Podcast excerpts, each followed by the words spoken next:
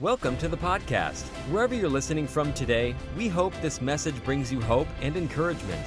If you want to share what God has done for you, you can email us at saw@rttnchurch.com. That's SAW@rttnchurch.com. SAW stands for Signs and Wonders, and what better way to display God's power than through your testimony? Let's get right into the message.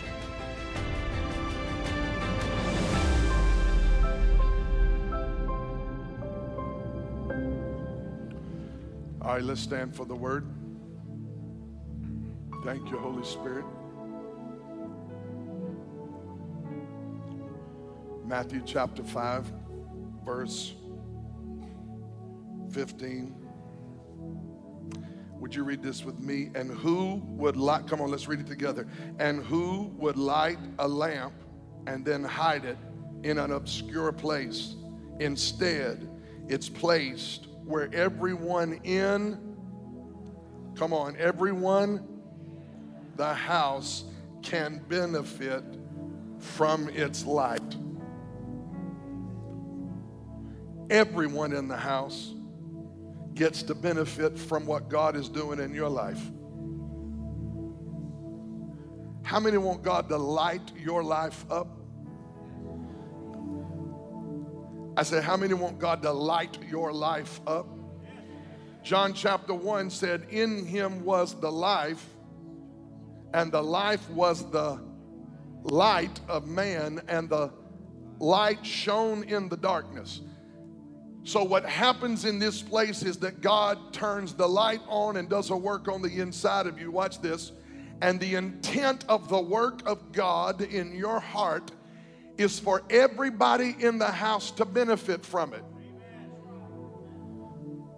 Because what kind of sense does it make for God to do a work in your life and turn the light on and then you hide it? But everybody in the house is supposed to get the benefit from it. Okay, now remember that, because we're going to John chapter 12. How many know what we've been talking about the last few weeks? We're talking about building the kind of house and the kind of culture Jesus wants to come to. And I'm gonna break it down for a few more minutes today, because I really feel like God's wanting me to pound this. And the reason is because when you are in a context of religion, most religious spirits convince religious people that they're all the way right and they can't be taught anything. Most religious spirits convince religious people that they're right and can't be taught anything. Amen. Have you ever met a religious person? They are the only one right in the room. And they know everything most of the time. And in reality, they don't even know God. Amen. I want us to know God. And I don't want us to be religious. How many want to live free from religion? And you want to know the person and the work of Jesus Christ in your life in a very real way. How many want this atmosphere and the culture of this house to be one where Jesus has his way and he wants to come and be with us every time we get together? If you want that kind of church culture, say amen. John chapter 12. 6 days before Passover, Jesus came to Bethany, where Lazarus was, who had been dead, whom he raised from the dead. There they made Jesus a supper. How many know these people were Southern? Amen. Come on, how many know you've got to go down south to have supper? Amen. We've never had dinner one day in my life, but we've had supper many, many times. Amen? They made him a supper, and watch this, Lazarus, who was dead, Martha, who served, Lazarus sat at the table with him. Mary took a pound of very costly oil of spikenard, anointed the feet of Jesus, wiped his feet with her hair, and the house was filled with the fragrance of the oil. Amen. But one of his disciples, Judas Iscariot, Simon's son, who would betray Jesus, said, Why was this fragrant oil not sold for 300 denarii and given to the poor? This, he said, not because he cared for the poor. Because most of the time people who gripe about how you don't use church money to help the poor have never helped the poor themselves. And I got that off my chest and I feel better already. This is he. This he said, not that he cared for the poor, but because Judas was a thief and had the money box. And he used to take what was put in it. And Jesus said, leave her alone. She has kept this for the day of my burial. For the poor you'll always have with you, but me you do not have always. Now a great many of the Jews knew that he was there, and they came to the house, not for Jesus' sake only, but they might also see Lazarus, whom Jesus raised from the dead. And the chief priests plotted to put Lazarus to death also, because on account of Lazarus, many of the Jews went away and believed in Jesus. Now this is an interesting house. And there are some dynamics in the atmosphere and the culture of this house that I think we need to pay attention to. Because as God takes us on this journey of establishing and decreeing and declaring and becoming the kind of culture in here that is like heaven on earth, we need to understand what needs to come in and what needs to be expelled. We need to understand what God's trying to bring us to and what he's trying to deliver us from. How many want to be the kind of house where Jesus reigns? Yes, amen. How many want this house to feel like heaven on earth? How many want what happens in this house to bleed over in your own house? Say amen, somebody. Let's ask God to come in this place right now, and for the next few minutes, just help us to hear the word of the Lord. Father, help me to say it today with clarity. I'm just asking you today, God, to help me preach. Help me teach today. I pray, Lord, that there would just be a joy in this place as we break open the Word of God. There would come revelation from the Holy Spirit. Lord, men give insight, but the Spirit of God gives revelation. And I pray we go beyond insight and great nuggets, and I pray we'll get into some revelation that begins to transform our hearts today. Let the eyes of our understanding be enlightened that we may know. I pray today for the spirit of revelation. Come on, lay your Bible down, lift both hands up. I pray the spirit of revelation be granted in this house today. I pray that people who are hungry for God's word would come into a place and a posture of alignment with the word, and that the word of God would not just bounce off their ears, it would not just be sound waves, but may it be the very voice of God speaking to your people today. We ask for this in Jesus' name. Bless this place. In Jesus' name we pray. Amen. Amen. So we have been talking about for the last several weeks, about culture and atmosphere in this house. And in order to understand what kind of culture and atmosphere God wants to put in this house, actually, you know, culture and atmosphere is not something necessarily God puts in a place. It's what the people decide to come into unity about. Unity is never something that God gives people. Unity is something that God blesses when he finds it. Amen. Unity is not something God gives us. Unity is something God blesses when he finds it. Amen. He can't come down and make me agree and walk in unity with Dean Sykes, but he can bless unity. Amen. Unity is something we decide on. That's why I've been saying for several weeks, I would go to a church that I found unity and agreement with. Because in Psalm 133, there is no suggested blessing when God finds unity. There is only a commanded blessing. Amen. When God finds a people who endeavor to walk together in unity, he opens up heaven over that place and releases a measure of oil that touches the entire body. When unity is in a church, the entire body gets blessed. The Bible said in Psalm 133 that when God finds unity, it is like the oil that touches the head of Aaron, goes down his beard, all the way to the skirts of his garments. Watch, the gravity of God's grace pulls the oil of God's blessing from the top of the body all the way down to the bottom of the of the body. Many churches, some people walk in blessing, but not the entire body. And I'll tell you where the blessing stops flowing. It's where unity can't be found in that body. But if we're going to walk in commanded blessing, it'll be because our hearts are set on the very thing that God is calling us to, and we have a common heart. God has gathered all of us from all different places of life with all the different preferences that we possess, and we come into a place of one mind and one accord. Why do you think the day of Pentecost, Acts chapter 2, was such a powerful visitation? It was powerful not just because God showed up, but God showed up because they decided they would walk in unity before God ever showed up. And so when you have a house that is divided and you got him against him and her against her, and this is our clique and that's their clique, and we somehow revel in all of our differences and we become divisive. I want to tell you right now, Jesus said in Mark chapter 3 that a house divided against itself will never stand. Division always promotes defeat.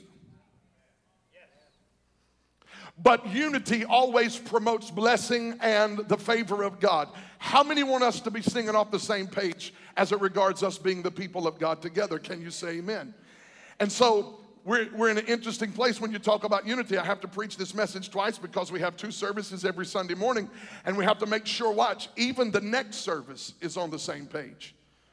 Because there are times when we come together outside our favorite service time on Sunday morning. And when we come together, I want to make sure that whether you come to 9 or 11:45, everyone is singing off the same page.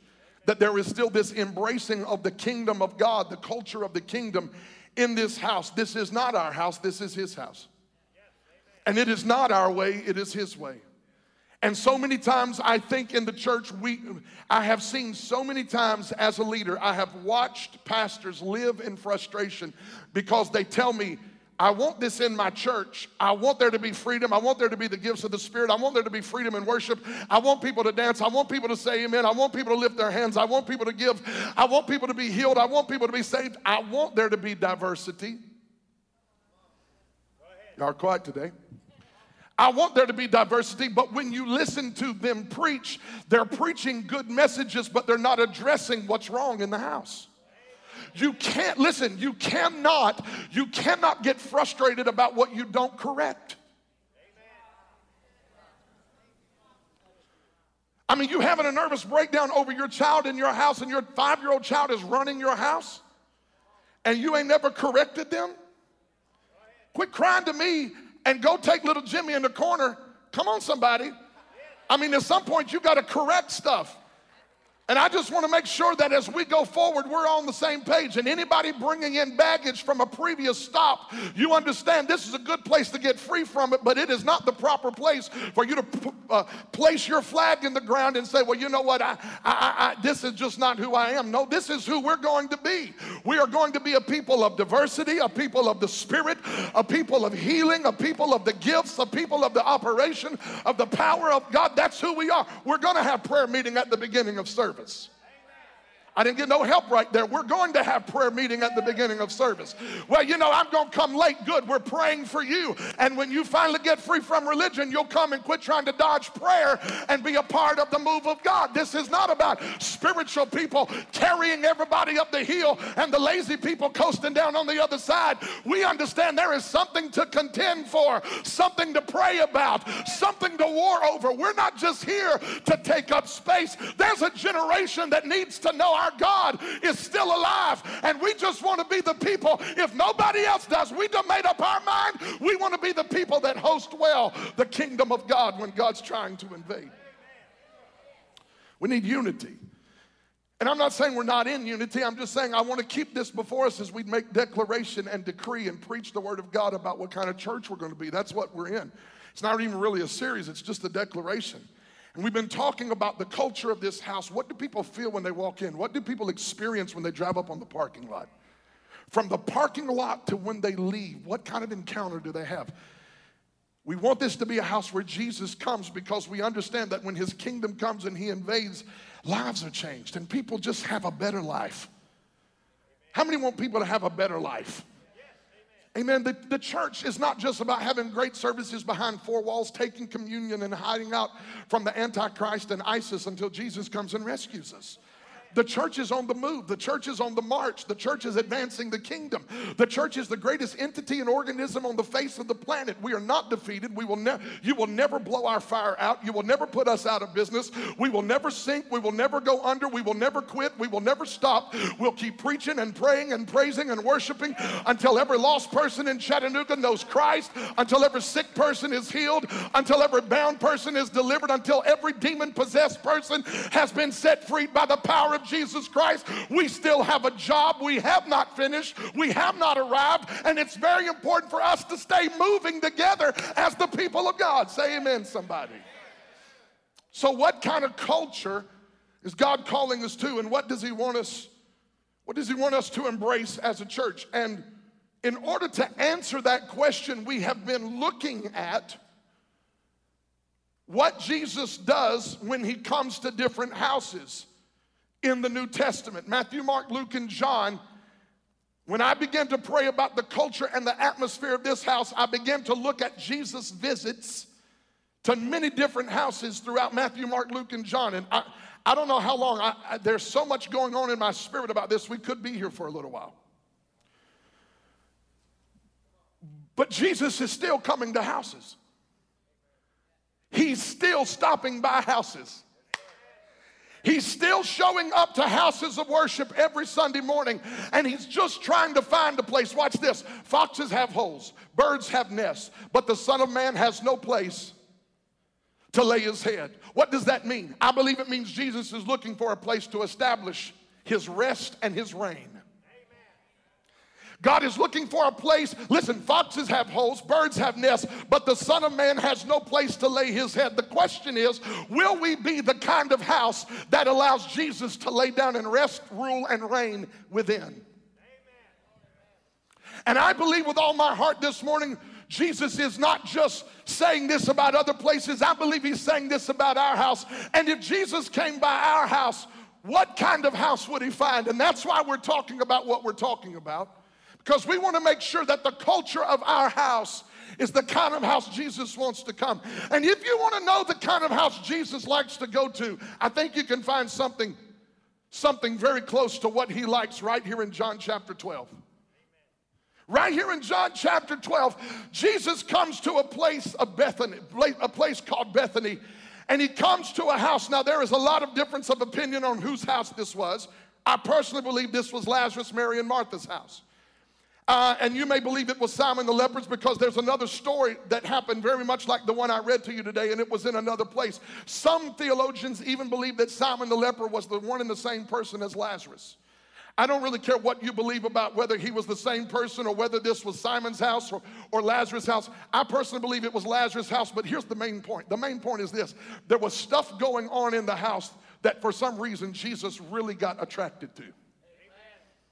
And the first thing about this house that I want you to see, this house was filled with a man named Lazarus. And Lazarus represents the people who've been saved and rescued. Now, I will remind you that this house was full of a man named Lazarus, but if you want to understand why that is powerful, you have to flip back to John chapter 11 and remind yourself that this same man in John chapter 11 was in a tomb. Now we flip over one chapter into the second verse of the 12th chapter, and he's no longer in a tomb. Now he's at the table. God, I wish I had somebody who could help me preach in here today. I just came by to tell you Jesus comes to houses where they celebrate. That's what John chapter 12 was. John chapter 12 was not just some harem-scarum dinner party. John chapter 12, read it, was a feast in honor of the resurrection of Lazarus. They literally threw a party and said, we're going to come in here and give God thanks and celebrate that our brother Lazarus, who was dead, is alive forevermore.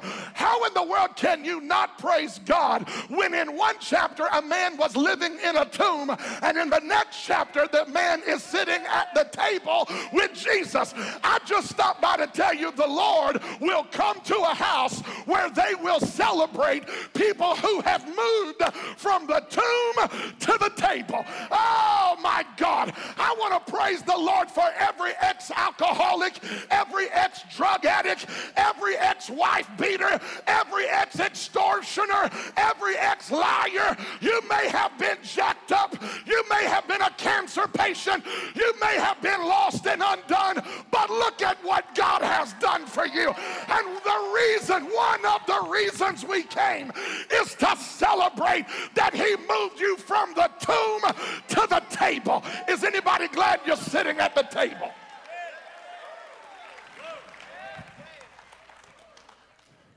I preached a message one time out of this text called From Death Row to Dominion. Lazarus was on death row and had died.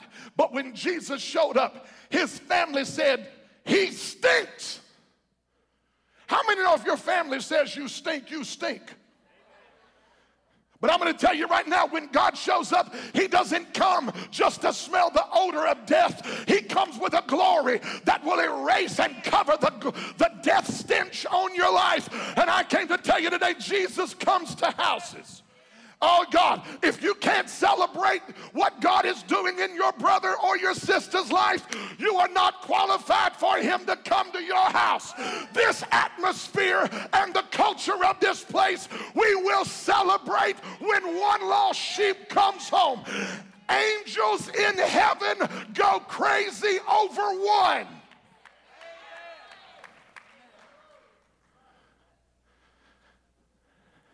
Lazarus was dead in a tomb. Now he's at the table. And he don't look like what he looked like 24 hours ago. And he don't smell like what he smelled like just a few hours ago. Why? Because the Lord has done a work and set him free. Let me help us understand something. This house, we must be a people that celebrate the resurrection of other people. In fact, I call this house to be a house and a culture of honor and celebration. Well, I don't celebrate nobody. Why? Because I got an attitude. Exactly. It's why God woke me up today and sent me to talk to you. That spirit is going to keep you bound and limited, and you're never going to walk in the fullness that God has for you, because until you can celebrate somebody else's gift, I don't like to hear her sing. You're a lying wonder. The problem is you do like to hear her sing, and you know she got a gift, but she sings a little better than you, and you can't celebrate it. If you celebrate her gift or his gift, God will open up a door for you, sister got it going on, and he'll make a way for you. But he'll never make a way for somebody who lives in the trap of never being able to celebrate somebody else's resurrection. This is something that plagues the church, and I may not get off this. This is something that we are, listen, we get mad when people get more likes, more follows, more shares on social media. We judge our own validity based on comparing ourselves with somebody else, and we think, I've actually known people who cannot like a photo somebody else posted because they said it makes them look like they got more likes than I got. You got a problem. And you know who the worst is? Preachers. I ain't getting no help in here. I said the worst are preachers. We want followers. We want likes. We want shares. I came to tell you, quit striving for the likes of many. Start living for the love of one. Let him be the object of your love. Wake up every morning knowing that he loves you. And if nobody else follows you, keep on following Jesus.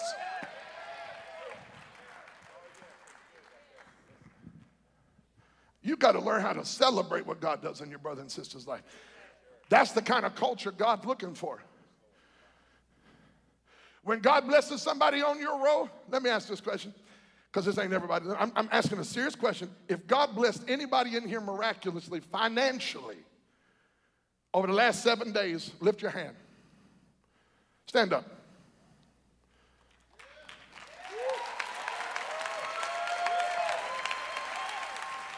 Come on, stay standing, stay standing, stay standing. Everybody on your row ought to get happy for you right now. If they're not celebrating your blessing, I give you permission to pack your notebook up, grab your purse, and go find somebody clapping right now. In fact, if you're not standing, you ought to be celebrating what God did for them. Because if you celebrate what he just did for them, I prophesy yours is on the way. Oh, God, somebody give God praise.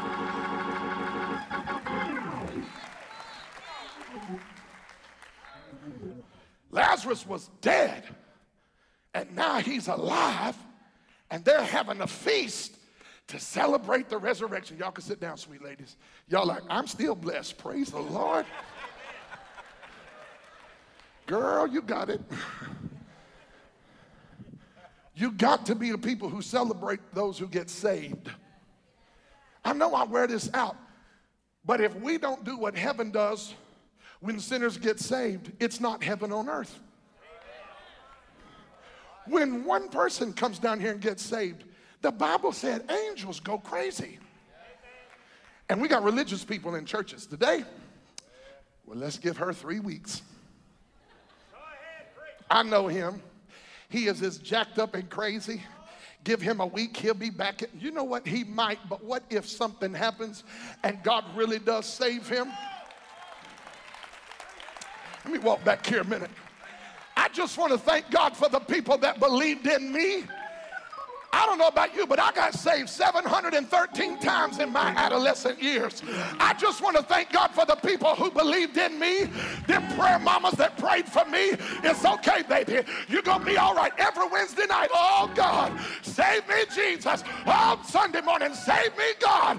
And they never turned me out of the church, and they never talked about me on Facebook, and they never lied about me on Twitter. I came to rebuke an unmerciful spirit and to tell you in this house, when they walk down to this altar, grace will flow like a river, mercy will triumph over judgment, and to hell with the spirit of religion that has run off the harvest.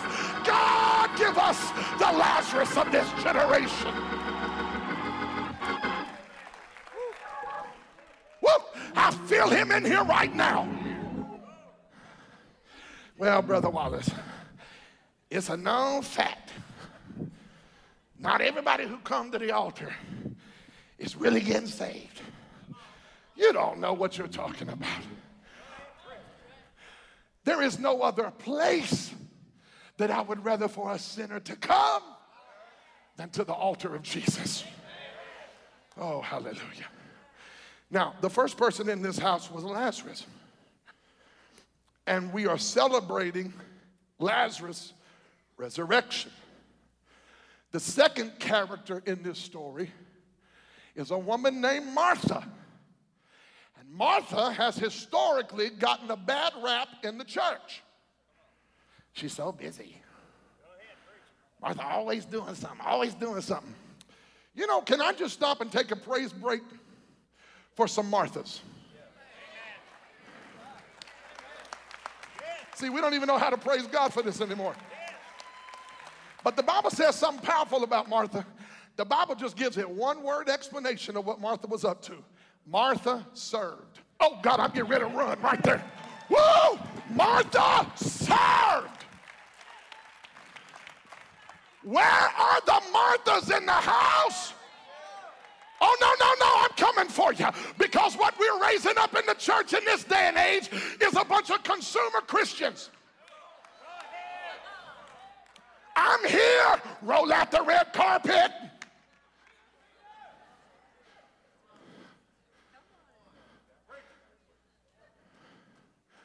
We're glad you're here, we're honored you're here, and we want you to feel taken care of while you're here.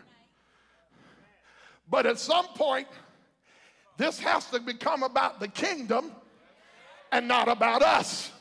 I ain't getting no help right here. I just want to tell you, Jesus loves this house. And one reason he loves it is because Martha's serving.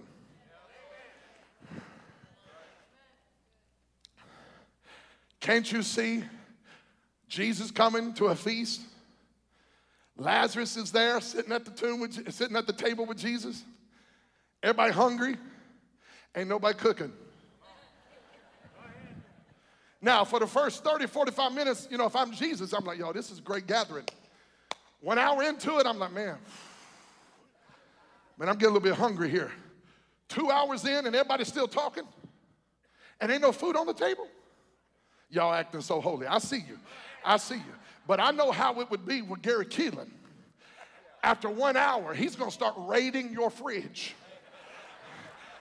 Like, where did Gary go? And you hear pots and pans flying in the kitchen. Why? Because when you come to a feast and a celebration, not only do you need to come to celebrate those who were dead but are now alive, somebody's got to do some serving. There's some kids that got to be taken care of back there. There's some children that got to be picked up on the bus. Y'all ain't helping nobody. There's some folk that got to welcome everybody when they get out the car and walk into the church. Well, that ain't my thing. Well, what is your thing, sister thing? We're trying to find out why God saved you. He didn't save you just so you could come to church and grab and get. It ain't all about you. At some point, you got to get filled up and say, hey, y'all, Jesus is coming to the house today, and we got to make a meal. We got to take care of babies. We got to get this house in order. There's a party going on. Oh, it's quiet in here, but I feel like hollering while you're quiet, because God is still blessing people with a servant spirit. God is still opening doors for people who will serve others. Oh, I could camp right here on servanthood. I think I will. Do you know who the first person to see the cloud of rain was in 1 Kings 18? It wasn't the prophet Elijah. He heard it. He said, I hear a sound of an abundance of rain. And he looks to the servant and said, go up and tell me what you see. And the servant walks up. Anybody ever been to Israel? Come on, anybody ever? I've been to Israel. He sent the servant up Mount Carmel. Mount Carmel ain't a molehill. It's a for real mountain. Amen. He said, walk up the mountain and tell me what you see.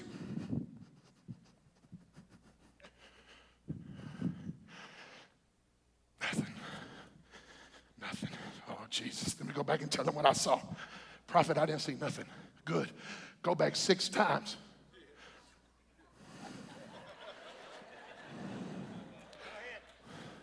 I know you're a man of God and all, but I just ran up that mountain, and you just told me to go up 6 more times? Why would I do that?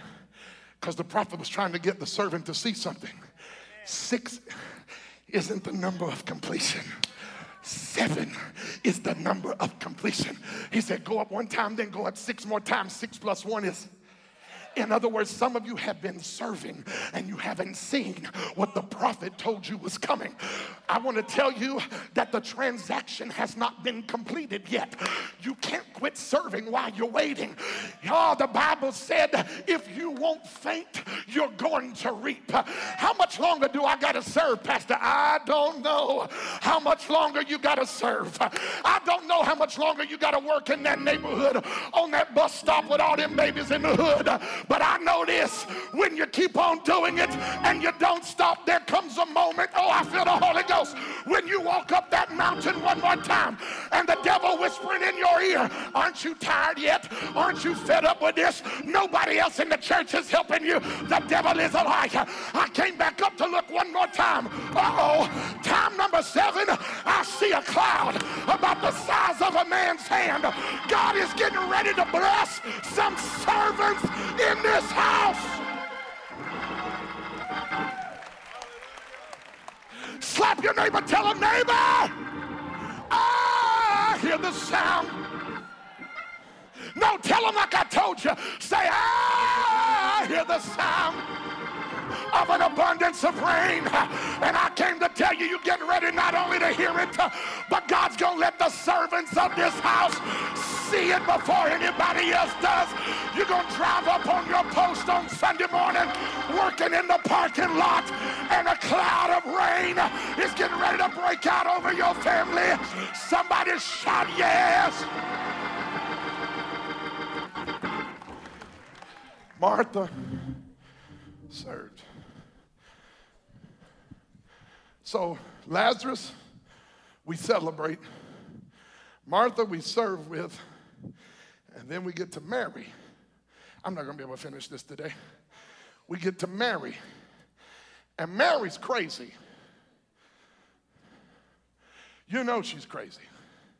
She used to have demons in her. And she had a real promiscuous past. And one trip to Jesus turned her life all the way around. When you are that messed up and the Lord delivers you, you never forget it.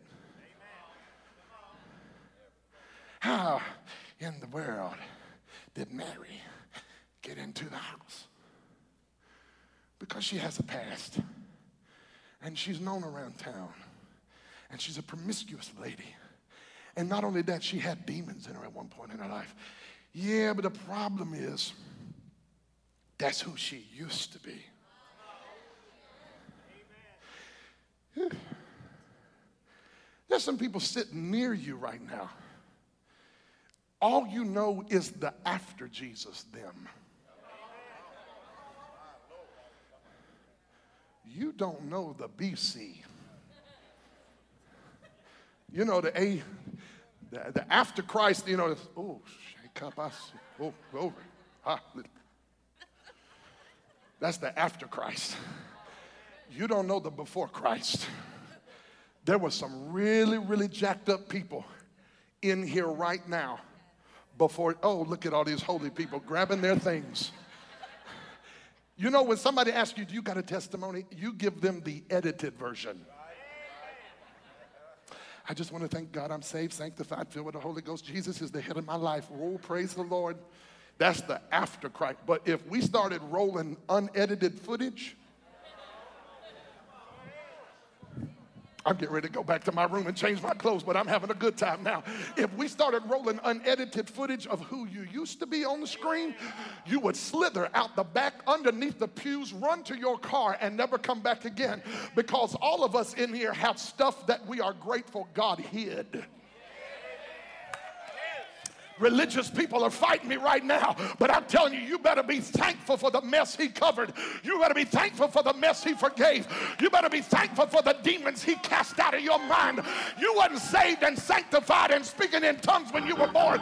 We were all jacked up and crazy, and I don't care how long you stayed that way. I just came to bless the one that brought me out of darkness into his marvelous light. I'm through with this. I'm going to finish with next week, maybe with Judas and all this mess. But Mary gets in the house with Jesus. We're celebrating Lazarus, but she can't forget what Jesus done for her. I came to celebrate what he's doing for you, but I can't ever forget what he did for me. She pulls out a pound of oil. This was not just like oil. This was a very precious oil. Amen. In fact, the amount that Judas discloses that the oil would have cost indicates that this could have been an entire year's wage. Amen. Let that sink in. When the next time you get offended when somebody asks you to pay your tithe. How dare him, 10% of my weekly, Jesus. And this woman's like, y'all, I've been working for this for a year. Do you know what you could do with a year's salary in your hand? How many would like for God to bless you with 1 year's wages at one time? Don't lie, you'll go to hell for lying. Come on. What if God blessed you with 1 year's wages at one time, and you went to a store and took the money that it took you a year to work for, walked into a store and said, I need a special gift for somebody that I want to show love to. Brian, help me on the piano, I'm through. And she takes this 1 year's worth of wages and intentionally buys this oil, knowing she's going to spend it at his feet. Jesus likes house where Lazarus is, because Lazarus is a testimony that Jesus is still a miracle worker, and he likes a place that celebrates the resurrection, and he likes a house that's full of serving.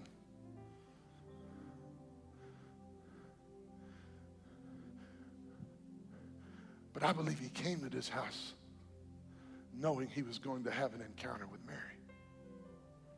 Because the Bible says this was not just about this moment. Watch. This oil she's getting ready to pour on his feet is going to go with him all the way to a place called Golgotha.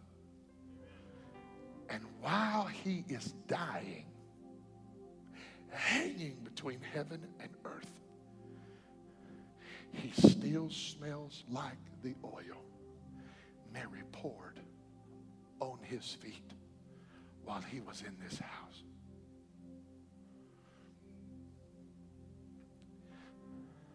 She breaks this box open. I mean, everybody else is doing good stuff. Lazarus is sitting there, praise the Lord, I'm alive. Martha, you want something to eat, Jesus? Let me serve you, Jesus. I'm here to serve. Mary, she gets the oil. There's always that one person that just pushes the envelope a little bit. Mary, can you just calm down? You just let your hair down, Mary. Jewish sisters understood something about their hair. It was their glory.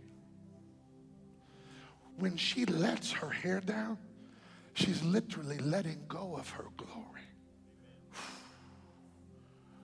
She has reduced her opinion of herself and esteemed him higher than her own self. She's saying, you know what? This act of worship is going to cost me a little pride. It's going to cost me some ego. It's going to cost me all the money I earned last year. But this is the King. Amen. And the King is worthy. When's the last time you let your hair down in church? Well, Brother Wallace, my hair is so short. I ain't talking about that. I'm talking about when's the last time you lost your pride. Amen. And let go of your ego.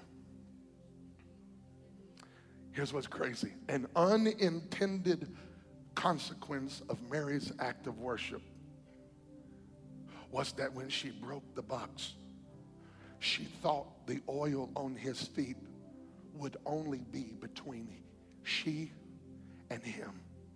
But there is an unintended consequence of her act of worship. The aroma.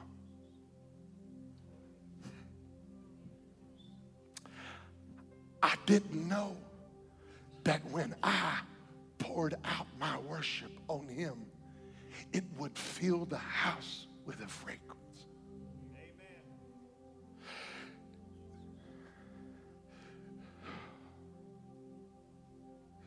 I've come to pour my praise on him like oil from Mary's alabaster box.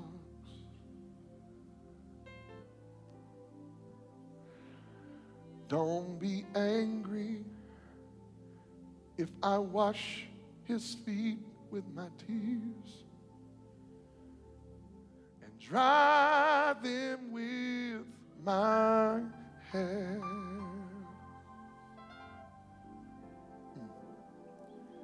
You weren't there the night he found me.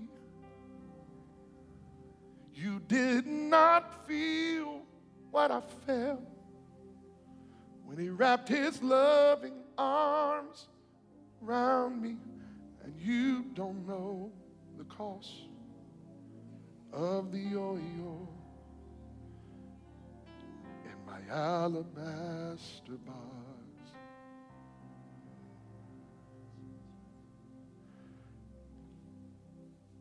I believe there's a reason why Jesus loved this house.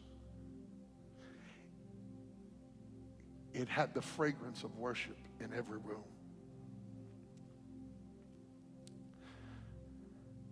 I want us to be real careful, church, that we don't ever think worship is a set.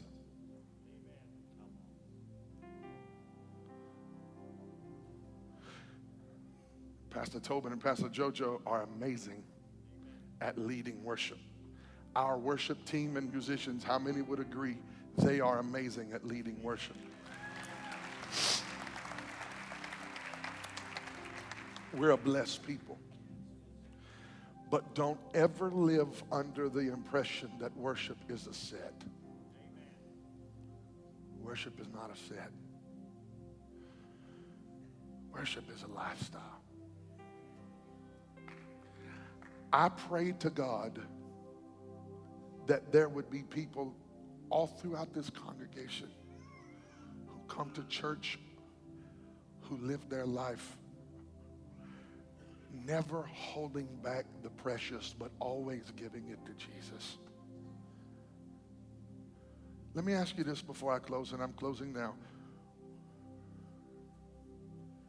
When is the last time you offered God worship that cost you something? I'm not talking about the convenient things we offer him, the stuff that doesn't. You know, here's the deal. Let's just be real. If it don't move us, it probably doesn't move God.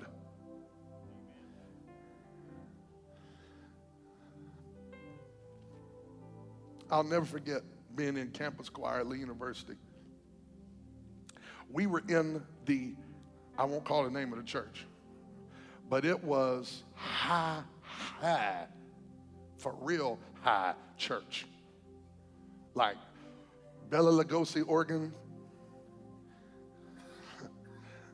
gold and ornate things hanging everywhere. And it was a very well-known, established church, I'll say it that way. And when you walked in, you felt like it was. And by the suit and tie, I mean, it is just amazing. And I remember I had just come out of a season in my life of Great Depression, 2 years of it. I remember being in this church, and I was just worshiping with the choir, looking over this church, beautiful edifice, beautiful people, and we were all just singing. It was great, and the Lord said, I want you to show me. Just enjoy my presence, and I want you to show me how much you love me, Kevin, because I want you to know how much I love you. And I just took off running. I ran that church. I ran around the entire church. It must have been a mile. When I got through running, halfway through, I was like, "Woo, Jesus! I need an air tank right now, Lord." Caught my breath and kept on running.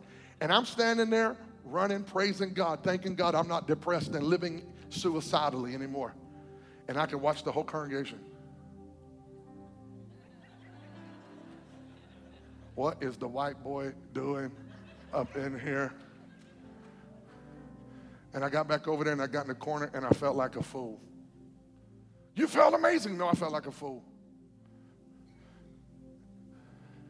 But I thought about how good he'd been to me. And I took off running again. And the next time I ran, about 300 people joined me. And I turned around and looked, and I wasn't the only one running anymore. By then I was like, y'all do this because I done ran twice and I done my thing today. Amen. I'm tired now. Here's my point. You'll never know what your one act of worship will do to set other people free. Your worship creates a fragrance that releases other people to show their extravagant love to God. Stand with me.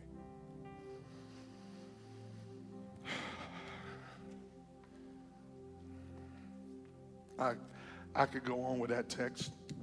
Judas ticks me off. Like everything was beautiful and Judas shows up. People are crying. The woman is washing his feet with her tears. The oil is releasing a fragrance in the room. And Judas is like, why did she waste it? Don't ever miss this. Worship is never wasted when poured on the feet of Jesus. Never. Worship is never wasted. Go ahead, buddy. Just go ahead and break your box. That's all right. Worship is never wasted when poured on the feet of Jesus. Every dance you ever let out, every shout you ever release, every time you lift your hands, every moment, tears running down your face, every hallelujah, every thank you, Jesus, that is aimed to and at the heart of God, it is never wasted. Every tithe you give, every offering you give, every act of worship you give, it is never wasted when it goes to Jesus. Amen. Heads bowed, eyes closed. Pastor Kevin, pray for me. I need Jesus to save me. You're who I came for today. I came for those who are lost and need Christ to come into their heart. If that's you and you need Christ to save you, I'm counting to three, and I want you to lift your hands. If you need Jesus to rescue you, just like Lazarus, you are dead, living in a tomb, but today he's going to call your name. He's going to save you and rescue you. If that's you, lift your hand and say, Pastor Kevin, pray for me. As soon as I say three, one, two, three, right now. Yes, sir, I see your hands. Ma'am, I see your hands. Sir, I see your hands. God bless every person in this house with their hands up. You can put those down. Look at me right here. Everyone look at me right here. There's a person standing on your right and on your left. You may have known them your whole life. You may have never met them before today. Here's what I want you to do. I want you to look over at them in just a moment, and I want you to help me. Be the love of God extended to your neighbor. Just ask them, do you need someone to go to the altar with you and pray? If you lifted your hand, or you should have, when your neighbor asks you that question, if you lifted your hand or you should have, saying, I need Jesus to come into my life, I want you to come out of your seat with them. I'm going to meet you right here, and we're going to pray. Christ is going to save you today. If that's you, look, come on, just look at your neighbor. Say, do you need someone to go to the altar and pray? And if you lifted your hand by saying, I need Jesus to rescue me, or you should have lifted your hand, when they ask you that question, come out of your seat. Come on, right now. Today is the day of salvation. Thank you for coming, young man. Thank you for coming, young man. Thank you for coming, young man. Come on. Thank you for coming. Come on, somebody celebrate, celebrate, celebrate. It's a big deal.